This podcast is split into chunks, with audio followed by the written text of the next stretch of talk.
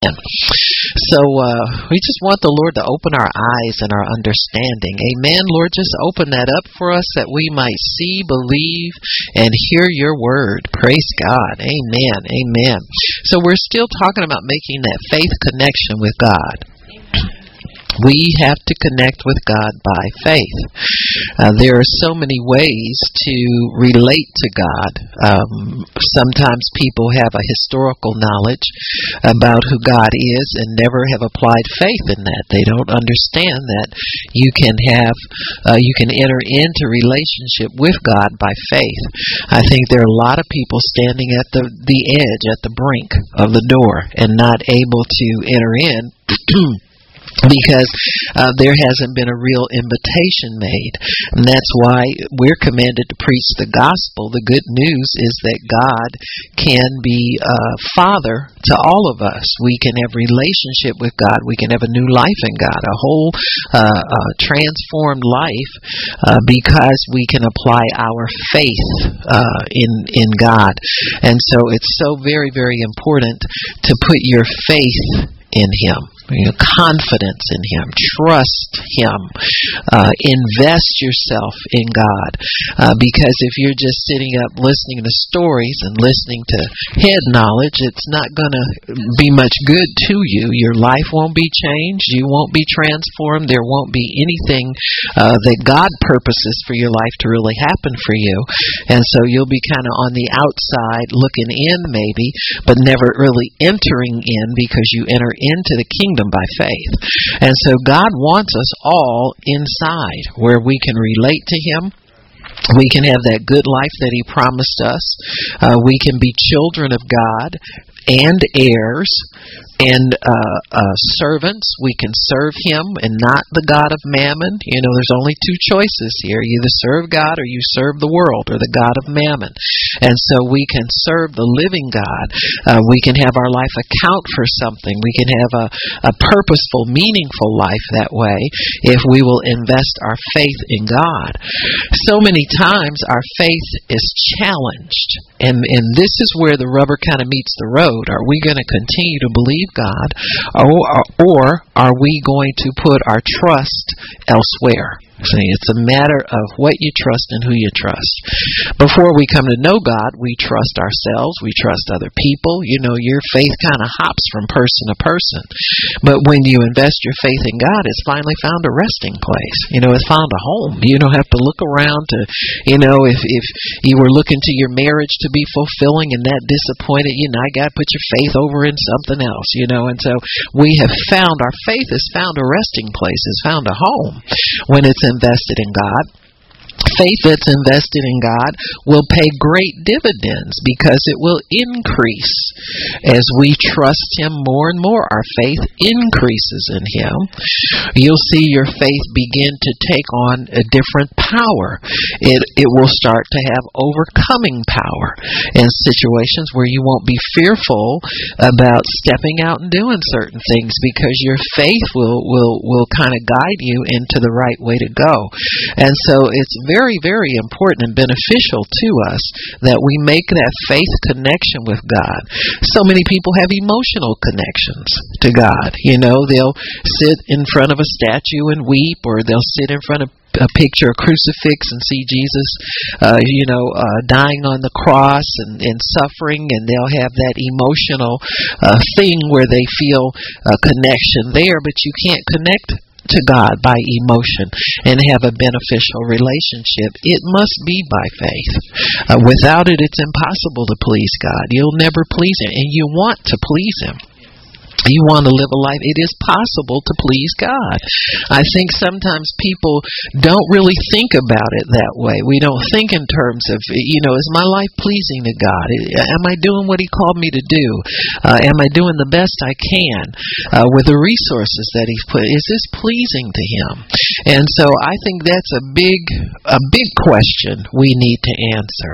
Um, there's so many diversions along the road. You know, you you'll get in a group of Christians and they want you to please them, and forget about pleasing God. You, you see, we make so many expectations and demands on one another, uh, and it's not right. It really isn't. We are here now. We can enjoy one another in the Lord. And we can benefit from one another's company and fellowship and all of that, but, but we're not here to please one another. You know, I, I can't tell you, uh, get your act together because I don't like certain things that you do. You know, that's not right. You know, I mean, you do that in the world, and, and you know, we, sometimes if you think somebody's a friend, you know, you might take the liberty of getting a little involved in their business, but still, that's not your job uh, to uh, discipline and correct that other individual because you want something out of them.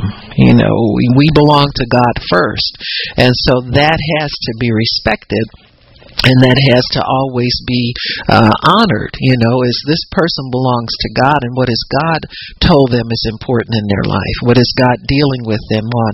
Can I help that process by relating to them in love and respect, and, and so forth and so on? And so that's how we we relate to one another. We can't make these foolish demands on one another because God must be first in all things. When we have that faith connection with God, that relationship must come first, and that relationship must be respected. Now, as as ministers, we can enhance your relationship with God through teaching, through instruction, uh, through through uh, example, all that kind of stuff, and through leadership. You know, uh, uh ministers who aren't very good leaders, the flock doesn't go very far. You know, men, uh, leaders should challenge you to be all that God's called you to be. They should challenge you to come out of your your uh, unbelief and out of your weakness and out of your fears and doubts and all those kinds of things and and step out there and see if God's out there with you. You know what I'm saying? They uh, it's a what we call risky business.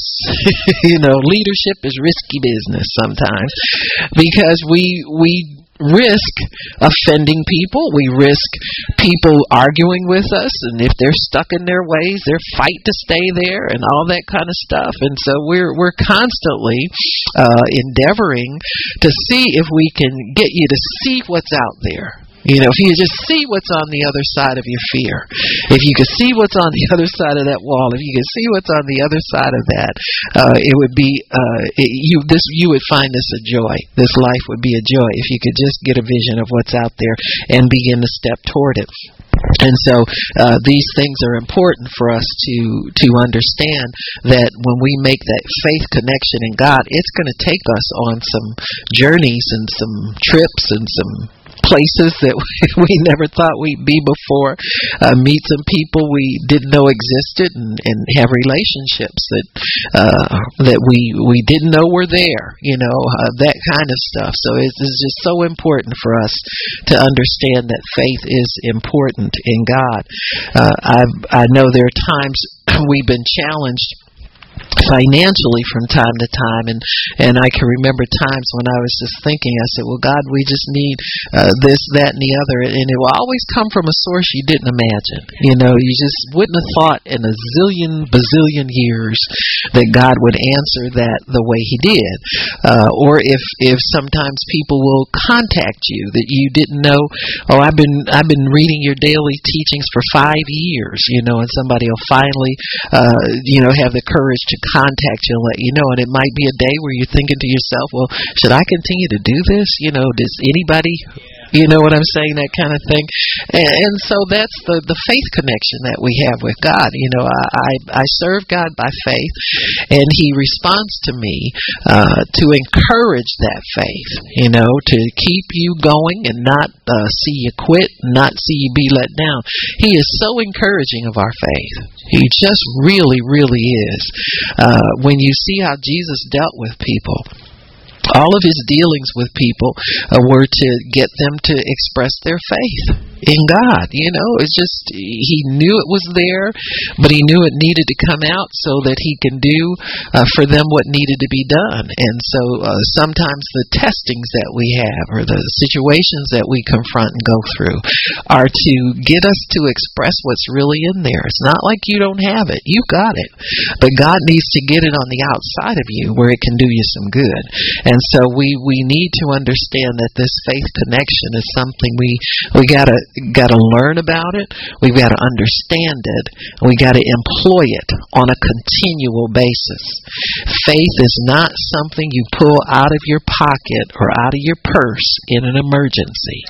But the Bible says the just shall live by every day living by faith. Every day trusting God. Don't take your faith and put it back in your pocket. If you get frustrated with something that you stepped out and did, and now the enemy's trying to make you think it's not going to happen, well, how common is that? You know, just welcome to the club. You know that that's that's how we live. We live. We need faith because there are things that will oppose it, and these things are out there. And so there are times when we need to use our faith to oppose the thing that opposes us. Huh? And so that's what faith is for as well. It's a confrontational force. And so when we confront situations with our faith, we need to know that God backs us up as long as we're trusting Him. You're not trusting yourself. You're not trusting your connections. You're not trusting your intellect. You're not trusting your neighbors or your wealthy cousin or your well connected person or, you know, anything. You're trusting God. And that's the best thing to do because, boy, God can really provide and He can really show you the greatness of his love for us and the greatness of his provision for us. We need to understand that we are anxious, but God isn't. So God's always on time. We're the ones that want everything extra early, but God's on time. Sometimes we'll find, uh, you know, well, you know, this bill is coming up. Well, when's it due in two weeks? Well, look for God to show up on the 13th day. You got me? Why doesn't he show up two weeks early? Because you'll spend it on something else. He knows his kids. Huh? If you had a if you had a kid that liked licorice, you wouldn't give it to him every day. You give him to him every now and then. And so God knows how to keep us on schedule with the things that are important in life. Amen. We all know it, don't we? Tell the truth. Amen. You wouldn't be struggling if you keep your money on its assignment. Mm-hmm. Well, that's a story that went over real big, so it's true anyway.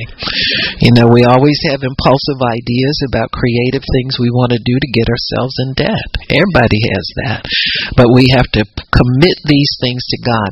And don't think if you take time to pray and get a response from God, it's going to take forever. You know, that's always the lie of the devil because God is so ready to help us and so willing to put us, you know, sometimes He's got the answer here and it's coming so fast it scares us and we say it's not God. See? And so we have to understand that, that trusting God means keeping your prayer out there for Him and only Him, getting your answer from Him and only Him, and trusting in Him and only Him. Now, God will use people, don't get me wrong, but don't ever make the mistake of transferring your trust to man and take it out of God. That's a grave mistake. And so we need to keep our faith in God. So, God, as our Father, has made full provision for our life of faith. Notice life of faith, not life in the flesh. So, this means the former life and purpose really is reckoned dead. It's nailed to the tree. Our obedience to God will provide whatever it is that we need. We become God's responsibility. You got me? When we put our faith in Him, then we are His responsibility. We're not having to work this out ourselves once we put our confidence and our trust in Him. Amen. Everything we see from Him is by faith. from from your identity as a child of God, gift, calling, ability, whatever it is. We receive these things by faith. You just must believe that what God says in His Word about you is true. What He says you're going to do is true. All of that. And we have to adjust our thinking and our actions to line up with and agree with God's Word. So our job is to stay in agreement. Faith stays in agreement with God's Word. So faith will always bring you in line with the Word of God. It will never violate trust in God's Word. Our success then depends on our alignment faith. We must mix what we see and hear with faith.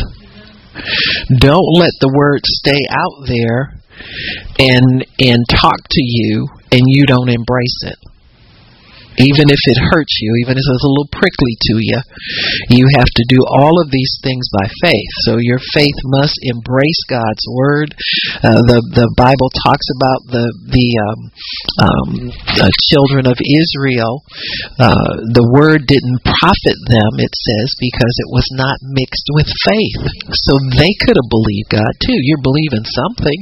You can believe God as easily as you can believe the lies of the devil. Believing God, though, will cause you to, to, to humble yourself, though. You'll have to step down a bit off of your what you think you believe and all of the nonsense that goes with it. And so believing God will will cause you to say, you know what, that's right. It it goes in at a deeper level. You know, it, there's something different about when you receive God's word.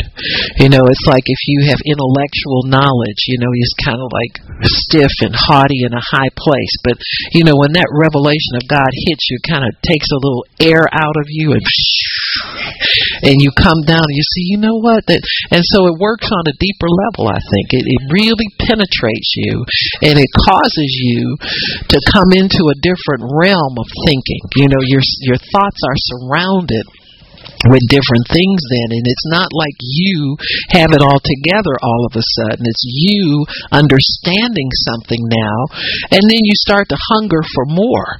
So it kind of keeps you in that humble place of hungering for more understanding to go with that. Because every revelation that we receive always has a a a sense of completeness but there's a sense of what else is there thing too. You know, yeah, there's like Paul said, I know how to be full and hungry at the same time. There's a fullness that comes when God answers a question for you, he brings you into knowledge, but then that knowledge is so incomplete, it kind of leads you down a street that says there's there's something else that goes with this. You know, I don't have all of it. And so that's God. And and we can we can live a very uh, contented life in that realm because then we trust that if he gave us as much as he gave us, he'll give us the rest of it. See, there's more coming. When I need to understand more, there is more coming. Never uh, mis- make the mistake of thinking and, and, getting satisfied with where you are in God, satisfied with your life in God, or feel like you know so much, or you want to, you know, lord it all over other people and tell your knowledge and all that. There's there's nothing more uh, foolish than that because when you humble yourself and really think about it, you think to yourself, man, if I really knew God as well, I would have this taken care of. I'd have this under my belt. I'd have this straightened out. I, I wouldn't have so many blanks and questions and needs still in life if, if my uh, knowledge of Him were complete. And so uh, then that becomes kind of an adventure in itself wondering about the next next great thing that God's going to show me or the next thing that you know what's around the corner. Yeah you know, that's that's the satisfying thing about knowing God is there's always more to come. You know, uh, it's uh, you know it's like the old soap operas they used to do. You know, with the organ music at the end, ding, ding, ding, ding, and they always left it the cliffhanger. You know, so God. God's the great, and I'm not dating myself. They they still have soap operas on television. There's maybe one left, but uh, but still, it, it's always and and I think that's good. It's exciting. God knows what we need to keep us interested in life, and if there's more to come, then that's exciting for us. You know, there is more to come, uh, and and that yeah, absolutely, we should anticipate uh, increasing in our knowledge of God, and as we step out in faith and, and begin to use the things that the, the equipment and tools God's given us, then He gives us more. And that's the great thing about faith in God. It's not just to collect dust with what you know, but it's a, a working faith. Faith is an action. Above all things, it is an action.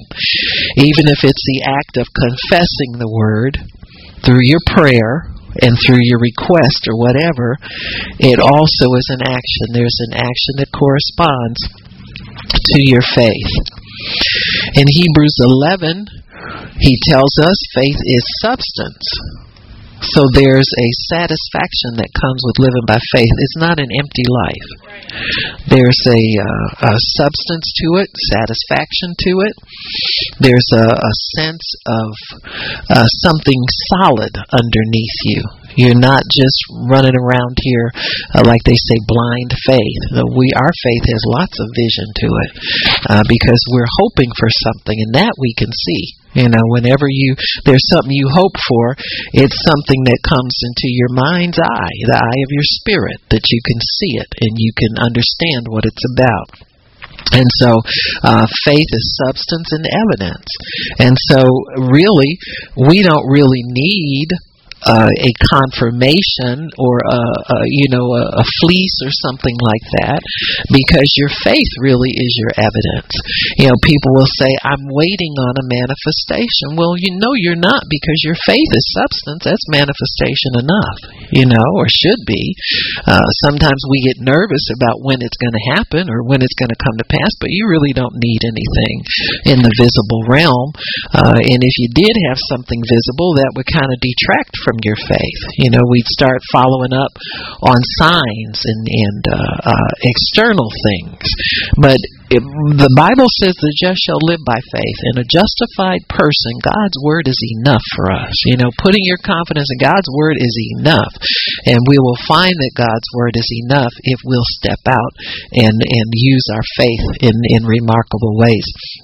And so in Hebrews uh, 11, we'll talk about uh, some of the things we, we talked about understanding coming through faith and how the sinner will question the Bible and and want to understand it, but if he doesn't put his trust in God, he will get no understanding.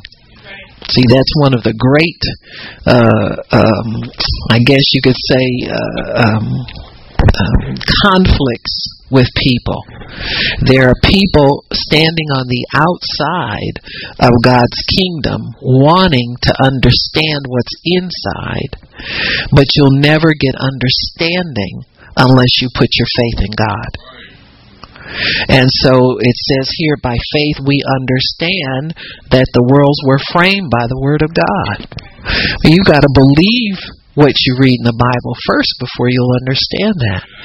So all the people that want to understand creation, they got to be believers first before God will give them understanding of it. Or else you'll think some big bang every week you'll have a different thought about how the world was created. And people have that because they are not understanding by faith. And then they come to a believer and we accept it. You mean you believe everything? I sure do. Mm-hmm. Because I put my faith in God. I don't take my faith out of God and put it someplace else or, or shop around with my faith for where I think I want to put it next. I put my faith in God. And so once it's in God, then He feeds that faith with more understanding.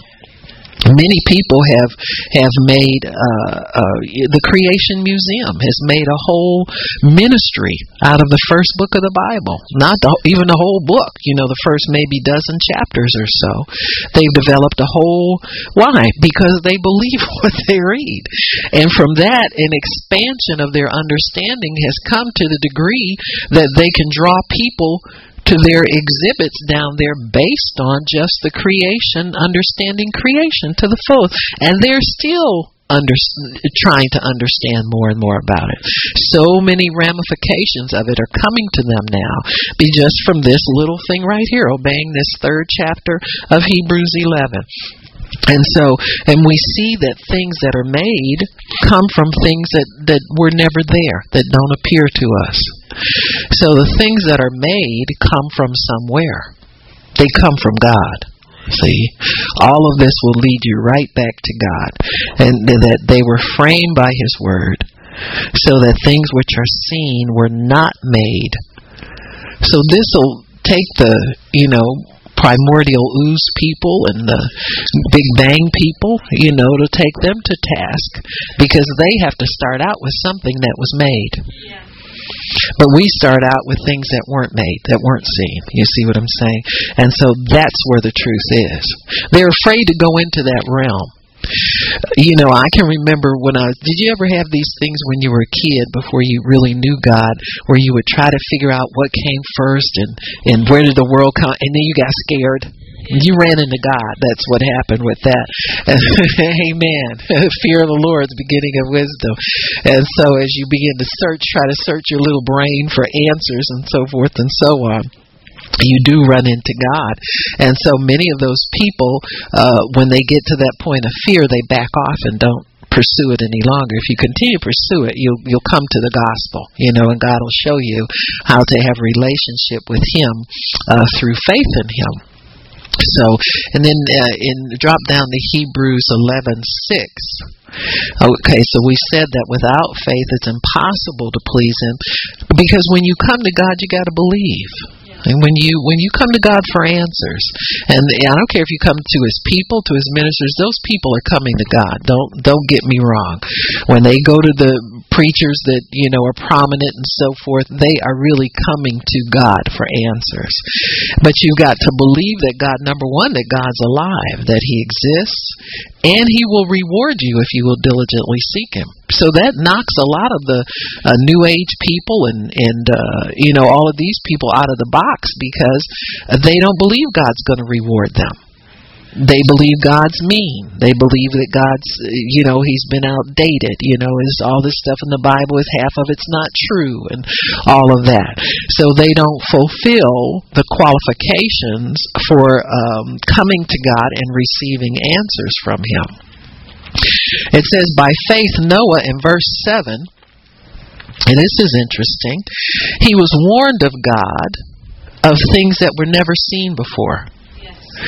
But that warning so moved him with fear that he obeyed God and prepared an ark as though those things were real. So this is what we our response must be when you make that faith connection with God. Once you receive His Word, you have to move out in obedience of that, even though you've never seen what He's promising you before. It's never come into your life before. It's never happened before. It may, may not have happened for anybody you know. You may not even have a testimony to rely upon that this has been done for anybody. But once God's word gets planted inside of you, it can't be moved. If it's really God, that word won't be moved. You know that that once it's planted in there, uh, you can you can try to ignore it, and you can try to say it's not important. You can try to all of these things, wash it away, wish it away, whatever. But it will not be moved once it's planted. Once you embrace it by faith, it cannot be moved. Uh, I know when many of us have this experience when you first came into the things of God, when you were first saved, you know, and you uh, that seed of righteousness that came in there, and then you started to do unrighteous things again. Yeah, we all did it. You know, you you said a bad word, or uh, you got mad at somebody, and you stayed mad at them, or you know something like that, and you began to, did I really get saved? Uh, is this real? Yeah, yeah, yeah. And then finally, one day, that stopped bugging you. Amen. Amen. Yes. Amen. Right. It's true. Right. It's got to be true for all of us. So what happened was that seed was planted on the inside of you, that seed of righteousness of your salvation, and the devil began to fight you for it. But because you embraced it by faith, that seed grew, and eventually you won that battle. And you think back, back now, you say, "How could I ever have doubted?" Because that seed has grown now, it's overgrown the doubt that the enemy tried to put in there. And so, once a seed of God's word is planted in you, folk, that thing will grow. You got me? It will grow and it'll continue to grow. I don't care how much uh, you go through weeds in life or how much difficulty you have in life. What's in there will pop out. Trust me. You find you find uh, people that have had uh, uh exposure to teaching on healing and they may go a different route or they may go down a different road, but eventually they will come back to that seed that's in there because the, the difficulties of life will cause that seed life breath to get breathed on it again. You understand what I'm saying? And that thing will start to grow, and then pretty soon it'll start to overgrow all of their doubt and their symptoms and all of this and all of that uh, because faith is like that. I was speaking with somebody that uh, doesn't doesn't come to our meetings. They they came because you know them kind of people, and so uh, they were uh, they're in a Baptist church, you know, where they're told now they are spirit filled, but they go back there because they like that stuff, you know. Some people relate to church different from the way they relate to God. You know, people a little screwed up. You understand what I'm saying? I believe when God saves you, He puts you in a place where you can grow period. He doesn't put you in a place where you're, uh, you know, you, your tradition, uh, the weeds of tradition will choke out the word of God and so forth. And so, this person just, just wanted prayer I said, uh, uh, "I'm. I went to the doctor. My blood sugar. They say I'm. I have diabetes now, and and they keep giving me medicine, and it all of it makes me sick. I can't take any of it." And I said, "Well, maybe God's trying to tell you don't need it. You better get in the Word and get your." Well, you know, God healed me. Now, God's healed me several times. See, this is the testimony. God's healed me before, and I, I've I've gotten my healing from God before. I said, "Well, that ability's still in." There? Where, where you think it went? You think you can just kill that seed uh, that's been planted, the seed of God's word, the in, in, in, uh, incorruptible seed, the uh, imperishable seed? Come on, you can't kill that thing. You need to live out of that instead of living out of your flesh and out of stupid religious tradition because you think you're going to be the mother of the church one day and your husband's going to be a deacon or something like that. You know, crazy stuff. And you'll sell your, your privileges in God for something man made. But when the rubber meets the road and you you see that you are sicker than a dog and you can remember a time where you walked in health, you know, you'll go gravitate back to that root again and try to get that thing growing again. Praise God. So they left out of there with the word and some tapes and you know and that kind of thing. But you know, you you have to understand the the power of the incorruptible seed. You can't ignore what's in there. You can't cover it over and you can't you can't make other things more fulfilling than what God has for you. You know, it this is it won't happen. It will not happen. You can try it, but I'm telling you, it won't happen. What's that seed that's in you is going to crave water. It's going to crave to live. It's going to crave life, and it's going to crave to dominate your life and lead your life because that's the incorruptible. That's Jesus living inside of you, folks, wanting to do His thing to help you, and He knows what's best for you. So Noah was warned of things and he prepared an ark to save his family and he acted as though it had rained before. See, if if you act like something's true, or act like it's so before it's so, it'll be so. That's how faith operates. And he says, when he began to build the ark, that's when he passed judgment on the world's unbelief. His faith. Now, if he had just said yes to God, I believe that's going to happen, and never put a piece of timber together He'd have perished with everybody else. Your faith must take you all the way in obedience with God. You, he had to prepare that ark and believe that God was with him and believe that God was going to do what he said he was going to do. And, and to the last nail. You got me? You can't have a dream out there that's halfway fulfilled where you got part of it put together and leave it undone. You've got to do the whole obedience before God will come through with his part. But yes, he was able to to uh, prepare for salvation not only of his righteous family but also with um, with uh, the animals that God had had seen to spare on the earth. And he became the heir of righteousness which is by faith. So that's the highest kind of righteousness to have the faith righteousness not the righteousness by the law which came later but faith righteousness which works every single time when you put your faith in God, that, that makes you holy just like he's holy. That righteousness comes in your life. You can't be stopped. You can't be hindered. As long as you're trusting God, it will not lead you down the wrong way. You might try to steer the boat a different direction because you get scared, but that righteousness will take over again and lead you on the right way. See, God is faithful.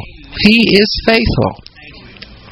He says, Abraham left security in the natural to follow God by faith. See, we all have to do that. There's a security that you had in the world that you could run back to. You know, well, I can always do so and so and so. No, you can't. You got to stay in here. You got to leave that that natural security, that security, that thing that you always have done. You know, to to to you know to get over. You know, it's different for everybody. You know, sometimes we, you know, there's a, a, a cousin that we could always go to for a loan you know, and all of a sudden, cuz don't want to be bothered with us no more. Well, that's a good thing because now you can trust God and not go back to that comfortable thing. Abraham left his whole family. He went to, out to a place which he would after receive as an inheritance, and he obeyed and went out not knowing where he was going. He just got up and obeyed the voice of God. And so when he when God saw him do that, he accounted that as righteousness, and God was with him and began to help him after he obeyed him. See that that obedience puts your confidence over in God. You can't have confidence in God without getting up and obeying Him. You got to do something toward God in order to show Him you believe Him. Faith is always an action. It can't just be a, a, confession sitting around confessing all the time. There's got to be a corresponding action that moves you closer to that thing that you're you're seeking God for. So Abraham moved out, didn't know where he was going, and and then he was told by God that he was going to receive certain things, and he kept moving around. Every time God told him to go to a different place, he went to that different place, not knowing that he was setting up every place that his foot was would tread. He was setting up an inheritance for all of the millions of souls God told him would be his children after a period of time. Sometimes we don't know why we're doing things the way we do them. If you obey God, God, you'll find out later that you are setting up an inheritance for somebody. You're setting up a ministry for somebody. You're setting up knowledge for somebody. You're setting up wisdom for somebody. You're setting up something as long as you're obeying God. And so as we continue to step into the obedience, righteousness, and the obedience that we do by faith, we find that when God is with us, He is doing greater and greater and greater things than we could ever imagine through what we are doing in the here and now. Many people look at it only in the temporal. We look at what your faith is creating now. But faith in God is eternal. So you got to realize, see, Abraham didn't know at that time, but the faith that he used, that he accumulated in God, that he developed in God, that he he cultivated in God, is the faith that he left in the earth for us to live by now. See, he was setting up an inheritance for succeeding generations to follow in. Why? Because we can read what he did and partake of that faith just by mixing ours with that. So we can inherit his faith that way. That's that's what a faith inheritance is. You look on those pages and you say, wow, that's I can do that. Wow, look at God. Look at Abraham. Well, if he can believe like that, how come I can't do that? And you you step out and you begin to to accept that. Well, you're receiving your faith inheritance from him. He's our father. He's the father of the faith. There's only one faith, and that's faith in God. And it has to be followed all the way down the Believe in Jesus Christ. Confess your sins. Receive the adoption. Receive the new birth. Receive the Spirit of God. All of that. And that's our inheritance. So he was really storing up and laying up for future generations a faith that would come to us by faith you believe in God, it's counted as you toward you as righteousness, and that faith is able to accomplish everything you see everybody in the Bible accomplish. And that faith tells you you can do it. Nobody has to tell you when you look in there and you see, oh, oh Abraham left his his family and and you know God blessed him and everything, and and eh, nobody has to tell you you can do that too. Your faith will tell you that. Faith counsels you and helps you to understand what you can accomplish through faith. In uh, verse 11, says, Through faith also, Sarah. So here you see faith coming into a household of believers. So just as Abraham had a part to believe, Sarah had a part to believe also. She had her doubts just like he did. She had a natural way of seeing God's blessings come into their lives just like he did. But when those when they began to experience the fruit of those things and see that that really wasn't what God promised them, they still hungered for what God had for them. So that's what faith will do to you. Once that seed's planted in you, it'll continue to grow. And it'll tell you whether it has the right thing or not. Your faith will tell you, that seed will tell you whether it's producing the right thing for you or not. They'll say, nope, that's not quite it. Or you'll get a, an irritation in your spirit and say, nope, that's not the right thing to do. This is, this is not going to work. It's not going to happen this way. You know, and, and you got to understand that you, then you go the way of faith. You go the way that your faith is leading you to go. Faith is always active. It's never dormant. Faith, if it does nothing else, it gives thanks to God and it worships God. You know, you can, you know, you can uh, think about something and it would have the the mind to get worried about it you think about something you're believing God for, and then your faith will tell you, uh, uh, uh, uh, "Don't don't be concerned. Just thank Him for taking care of that for you. You know, just thank Him for taking care of that for you." And and you'll find that Thanksgiving becomes an attitude and a spirit that you keep around you at all times. Why? Because it helps your faith. They work hand in hand. And so faith will help you to create an atmosphere to keep it alive instead of letting it die. Faith will do all that for you. When you have faith in God, that faith is a living spirit. It's a spiritual force and it is alive. It is God. It's an attribute of the life of God. And so that faith will begin to speak to you to do certain things. So it says, through faith, Sarah herself received strength to conceive seed. So Abraham received strength, and so did Sarah, and was delivered of a child when she was past age. Underline words conceive and delivered. Because many times people will say, Well, I thought I was believing God for so and so and it didn't happen. No, if you conceived it, it will be delivered. You understand me? There's no such thing in God that you believe Him and, and that, that seed and that promise begins to grow in you and it not come to pass. The only reason it hasn't is because you let the enemy talk you out of believing God for it. It's on the way.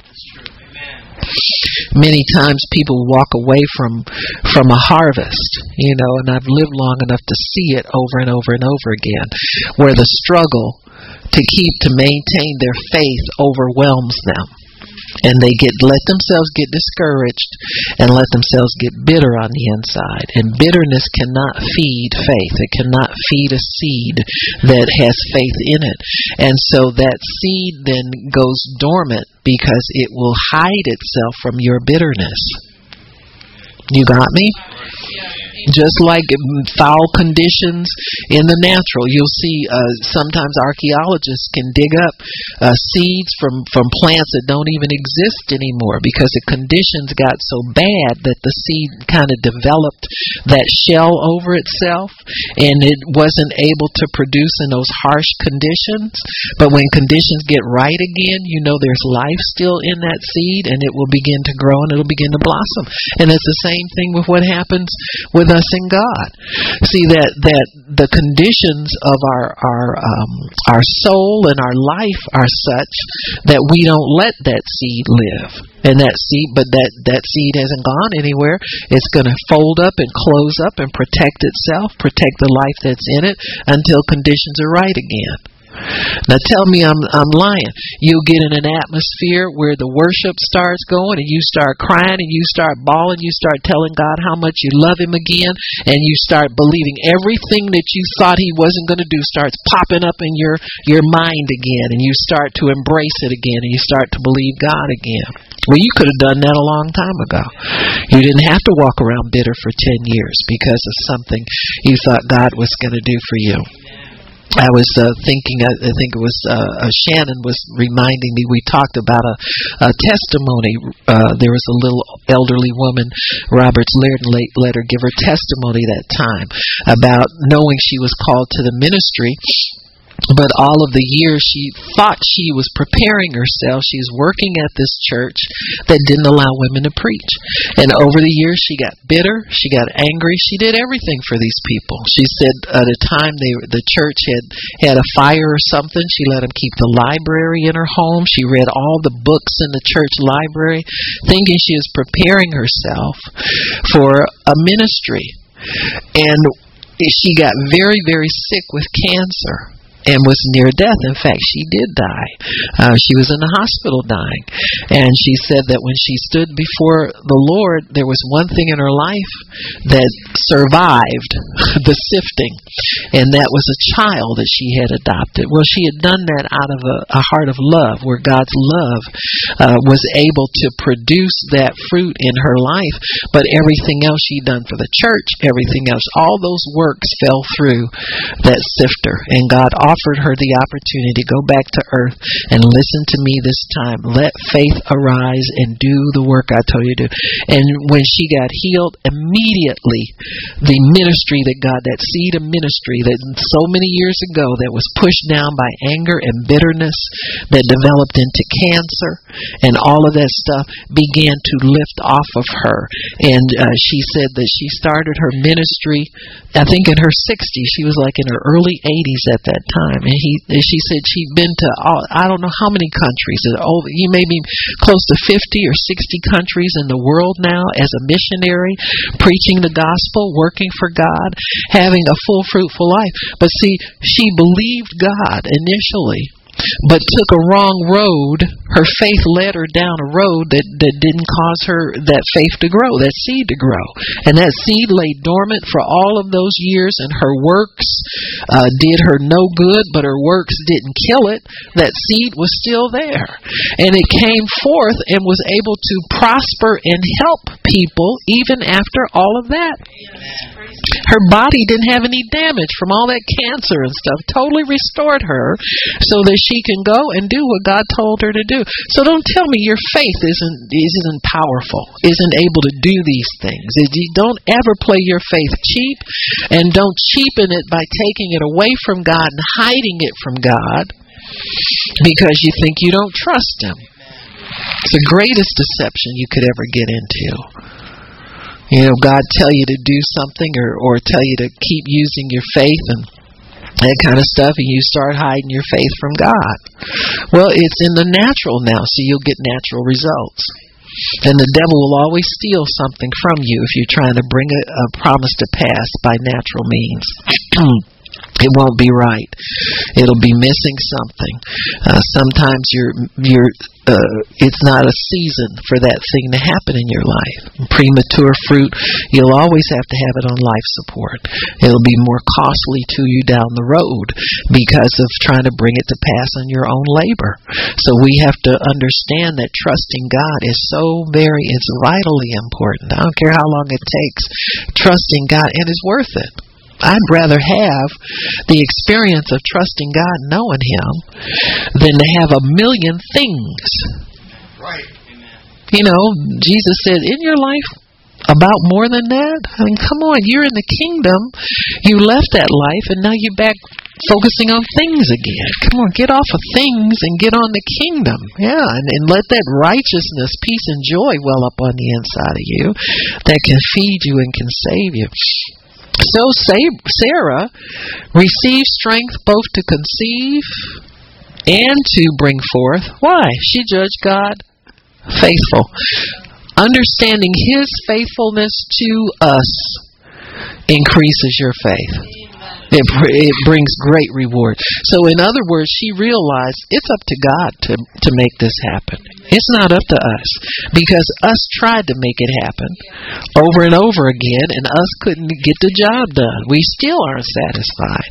You know, we brought uh, God allowed us to bring this baby into the world uh, through our own devices, our own idea conjured this up, and now we can't live with that baby and mess the whole house up. We got to throw him out and his mama. You see what I'm saying? So uh, God won't allow a double inheritance for us.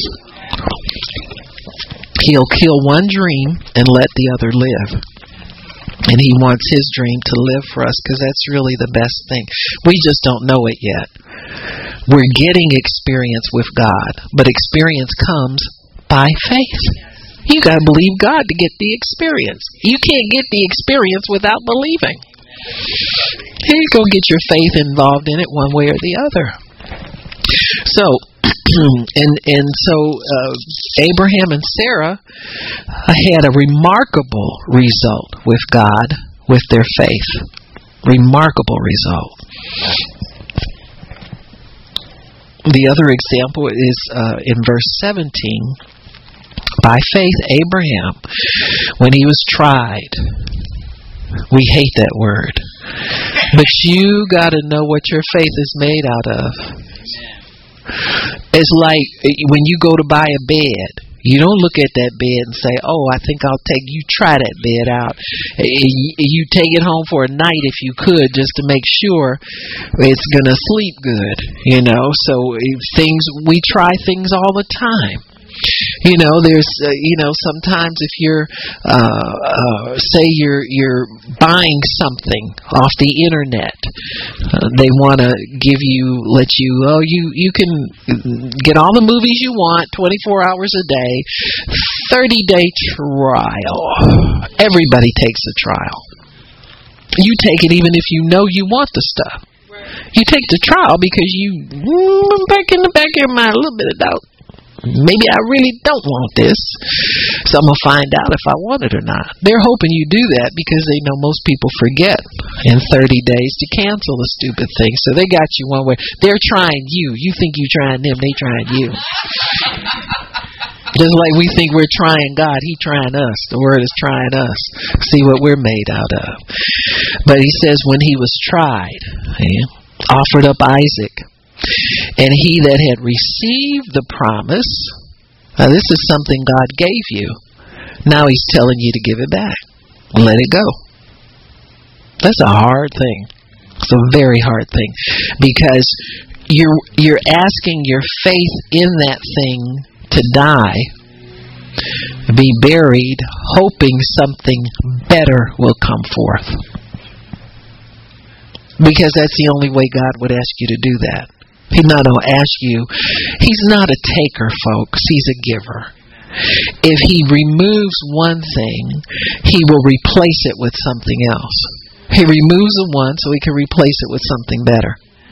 He wants you to be established now. Instead of just having the things God wants, He wants you to be established in Him now.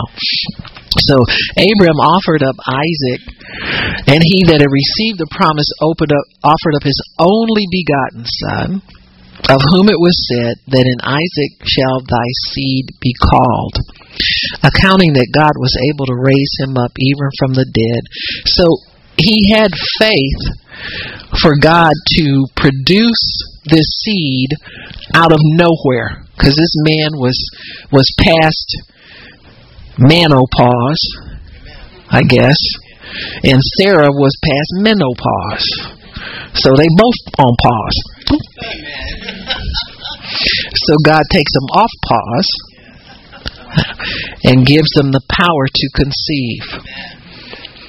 So once that happens, now he has to offer up that seed for something better.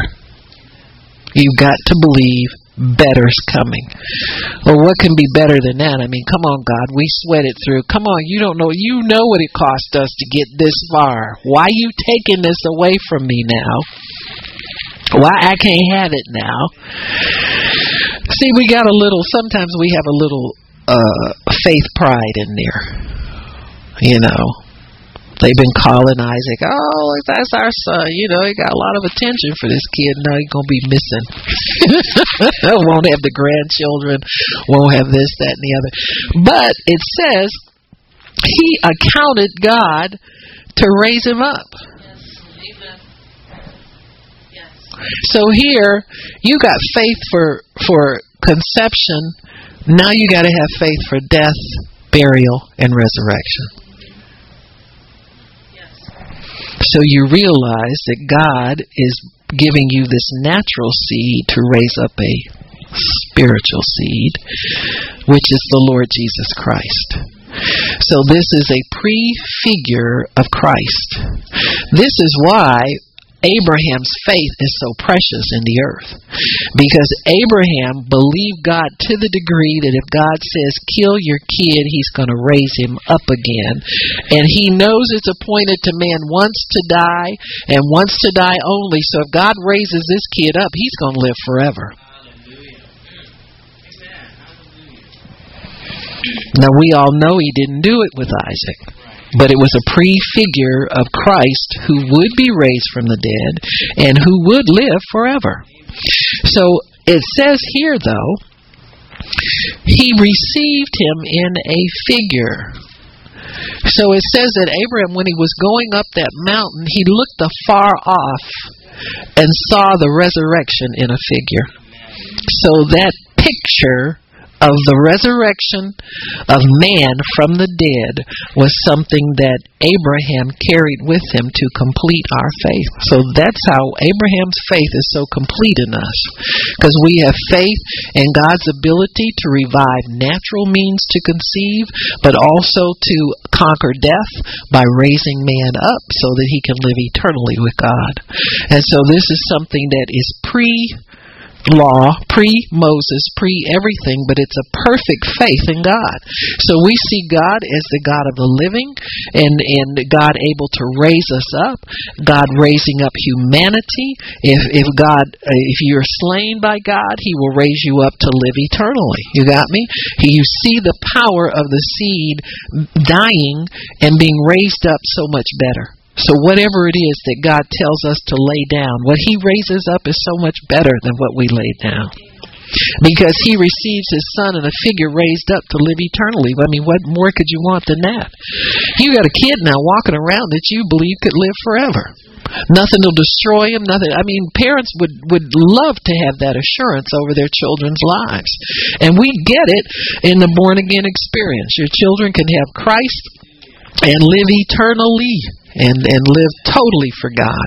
So it, it's a good thing that when we when we have these tests of our faith, that we we allow God to do what He wants to do. If He kills the former, He will raise it up, raise up the latter in a greater and greater way. So it's it's a good thing to do this. So we pass the test of the challenge by faith. Got to have faith in God all the way around. God, if you did this, you're a good God. You're going to provide for us. You're not going to hurt us in this thing. You're not going to let us suffer this way forever. You're going to find the answer for us.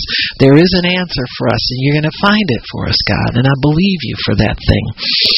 So Isaac uh, then was was uh, you know that that there was a ram there, a substitute for him. We know that to be the Lord, to uh, be the prefigure of Christ, the Lamb that was slain from the foundation of the earth for the sins of mankind, that we would live forever. So God kills the former so that he could raise up the latter in greater power. Whatever he raises up has greater power. In uh, verse 20 says, By faith Isaac blessed Jacob and Esau concerning things to come. So faith speaks to the future of good things only, good things to come. You don't condemn uh, your seed by telling them they're never going to amount to anything. With faith in God will have you bless your children and speak over them good things to come. Uh, good things to come, not anything bad or anything. I don't care what kind of behavior they demonstrate in the present time. Faith in God always has good things in store for them. They'll be mighty upon the earth. They they're not going to be beggars. They're going to be providers. They're, they're going to have plenty of goods and plenty of wisdom to go with the goods. They'll be able to choose uh, uh, godly people to be around them, godly spouses. To you know, they won't be homosexual. They won't go off on a, a goofy tangent. They'll live live for God. They'll live straight. They'll have straight kids. They'll have straight grandchildren. Have a straight household. You know in verse 23, we see where uh, the um, by faith Moses, when he was born, was hidden three months by his parents. So uh, that faith allowed Moses' parents to defy the government in favor of God. And you don't think people defy governments, but look at what we've lived through, you know, for the past 60 years. It's all all kinds of because governments are goofy sometimes. Uh, the civil rights movement is a good example of people defying government. They just said, nope, this is not constitutional. You know better. We put up with this for so long. We're not going to do it. It's not right. And so he was hidden for three months because they saw he was a proper child or, or a, a flawless child and they were not afraid of the king's commandment. So faith will make you unafraid when they threaten you. You know, you can't do this. We'll take your your tax exempt status away. No, you're not going to take that. You didn't give it to me anyway. God gave that to me. Amen. Everything I have belongs to God.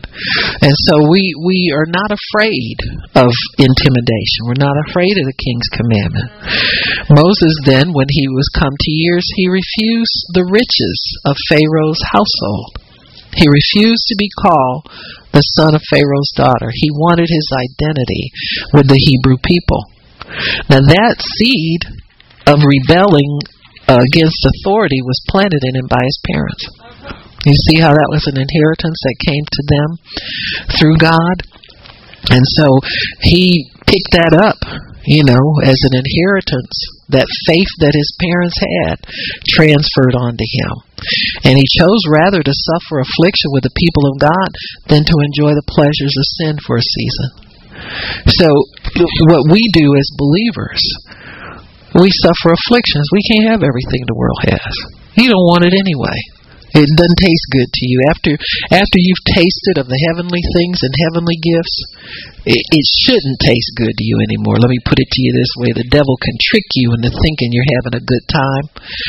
Uh, he takes the you know, and as soon as you step over that line, he takes the blinders off, and you're like Samson, sitting there crying, wishing you had your eyes back. Mm-hmm. And so we we understand that faith allows us to refuse the world's way of doing things, refuse the world's goods, refuse the world's ideas, refuse all of that. Some people think they're going to die if they're not trying to get something expensive or something, you know, flashy or something, you know what I'm saying, something designer. You know, if them designers don't get saved, they're gonna wind up in hell anyways. And you know, the stuff you buy that has their name on it is gonna be left here. And you better not sacrifice your relationship with God for things. These things belong to the to the earth, and they'll stay here. Now you can enjoy them as much as somebody who's busy for God can enjoy anything. You know, it's kind of hard to when God has you employed and and that's your focus. You know, it's kind of hard to get involved. I, I used to see that as a, a diversion. You know, it's you know, pulling away. Oh, I gotta go buy, I gotta go shop, I gotta buy something, I gotta go, you know, this and that and the other. It wasn't my life anymore. Mm-hmm. I can remember a time when I I had to have designer clothes, you know, and that kind of stuff. And you know what I'm saying? I mean, I was single, I worked, I could get what I wanted, I guess, but I had to have a brand new car. You know, once you done paid for one of them bad boys, that's that's enough.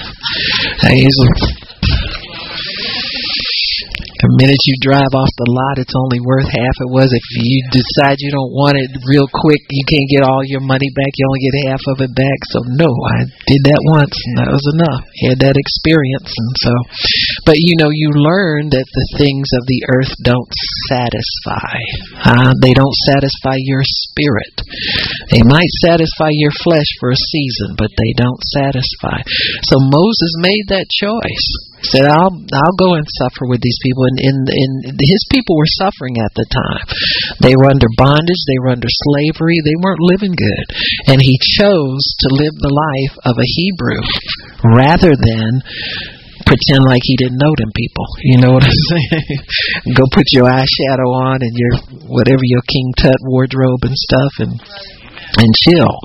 So he forsook all of that and and he didn't care about the king pursuing him and coming after him. He just fled. Faith kept him doing that. Faith in God will keep you pursuing the right things all the time all the time. Doesn't matter what what it is that that comes before you. Your faith in God will help you to overcome the desire to fall back into those old patterns.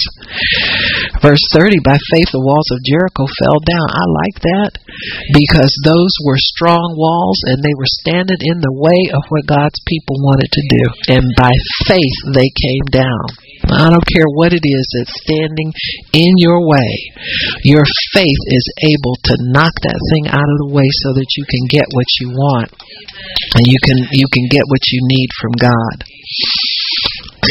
they had to obey, they had to be disciplined, and they had to be on one accord. But those walls fell. So there are conditions sometimes for getting major, major miracles, but you can meet those requirements. You you can do this. Your faith will enable you to do it. Faith is an enabler, it's a strengthener, it's a motivator, and it's powerful. Hmm? It's powerful. It will do the job. Verse 31 By faith, the harlot Rahab did not perish with those who didn't believe she received the spies. She was looking for a way out. And when the spies came, they promised her something that they could have easily reneged on. You know, harlots don't meet the, the best caliber of people She'd probably been promised a lot of things by a lot of men that didn't come through for her. But she held on to believing them to the saving of her entire household. And the other people in the city of Jericho died when those walls fell, but when they came by her house and saw that scarlet thread, they didn't kill the inhabitants of that house, and that was her her seal of covenant with God. And so she was able to overcome her past her allegiance to the people of her city, her natural inclination of things, and she was a sinner. She wasn't even a Hebrew. She wasn't exposed to the law. She wasn't exposed to any of that. And then opportunity came and she held on to it. She held on by faith. So she believed and her household was saved and other people around her died. It's like Psalm 91 coming to pass in her life. A thousand may fall at my, but it won't come nigh me because I got faith in God. I have a covenant with God. I have a covenant with His people that allows for my protection verse 30 through 3 these people uh, it tells about all of the patriarchs uh, in the bible the so-called heavy hitters gideon david samson uh, uh samuel all the prophets uh, who through faith subdued kingdoms this ain't no cheap faith baby that's what we're trying to do in, in praying for in our Rejoice Detroit prayer. We're subduing evil kingdoms of poverty that, that have wasted this city and, and just dragged off the inheritance and the wealth of this city and just wants to leave the city desolate. Well, we're not going to put up with that. We can subdue that kingdom. So there's some in wrought righteousness, obtain promises, stop the mouths of lions, Daniel quenched, quenched the violence of fire. the three Hebrew boys escaped the edge of the sword. My goodness, how many didn't do that? They waxed valiant in fight, turned the flight to the flight the enemy armies of aliens. People received their dead raised to life again, huh? Just because of their faith. So when you put your faith in God, you open yourself up to receive something much bigger than you ever thought you could get any other way. Don't ever limit what your faith. Always connect to God through faith. Don't ever doubt and, and get mad and frustrated and angry because it's not happening like you thought it. Just continue to believe God. Get get your peace back about what it is that you think God's supposed to do for you, or you think you're working toward, or whatever. Learn how to be content where you're at in God. That takes faith too. Faith is a form of contentment. It's not always for something off in the future. Faith is for living in peace right now. You know, you need faith in God to be content in the now, to be confident in the now and in the future. So when you make that faith connection, folks, it, it's it's very precious, very important, needs to be protected, and needs to be cultivated. But I'm telling you, there's no limit to what God can do through people when they have faith in Him. Amen. Father, we thank you for your understanding and thank you for allowing us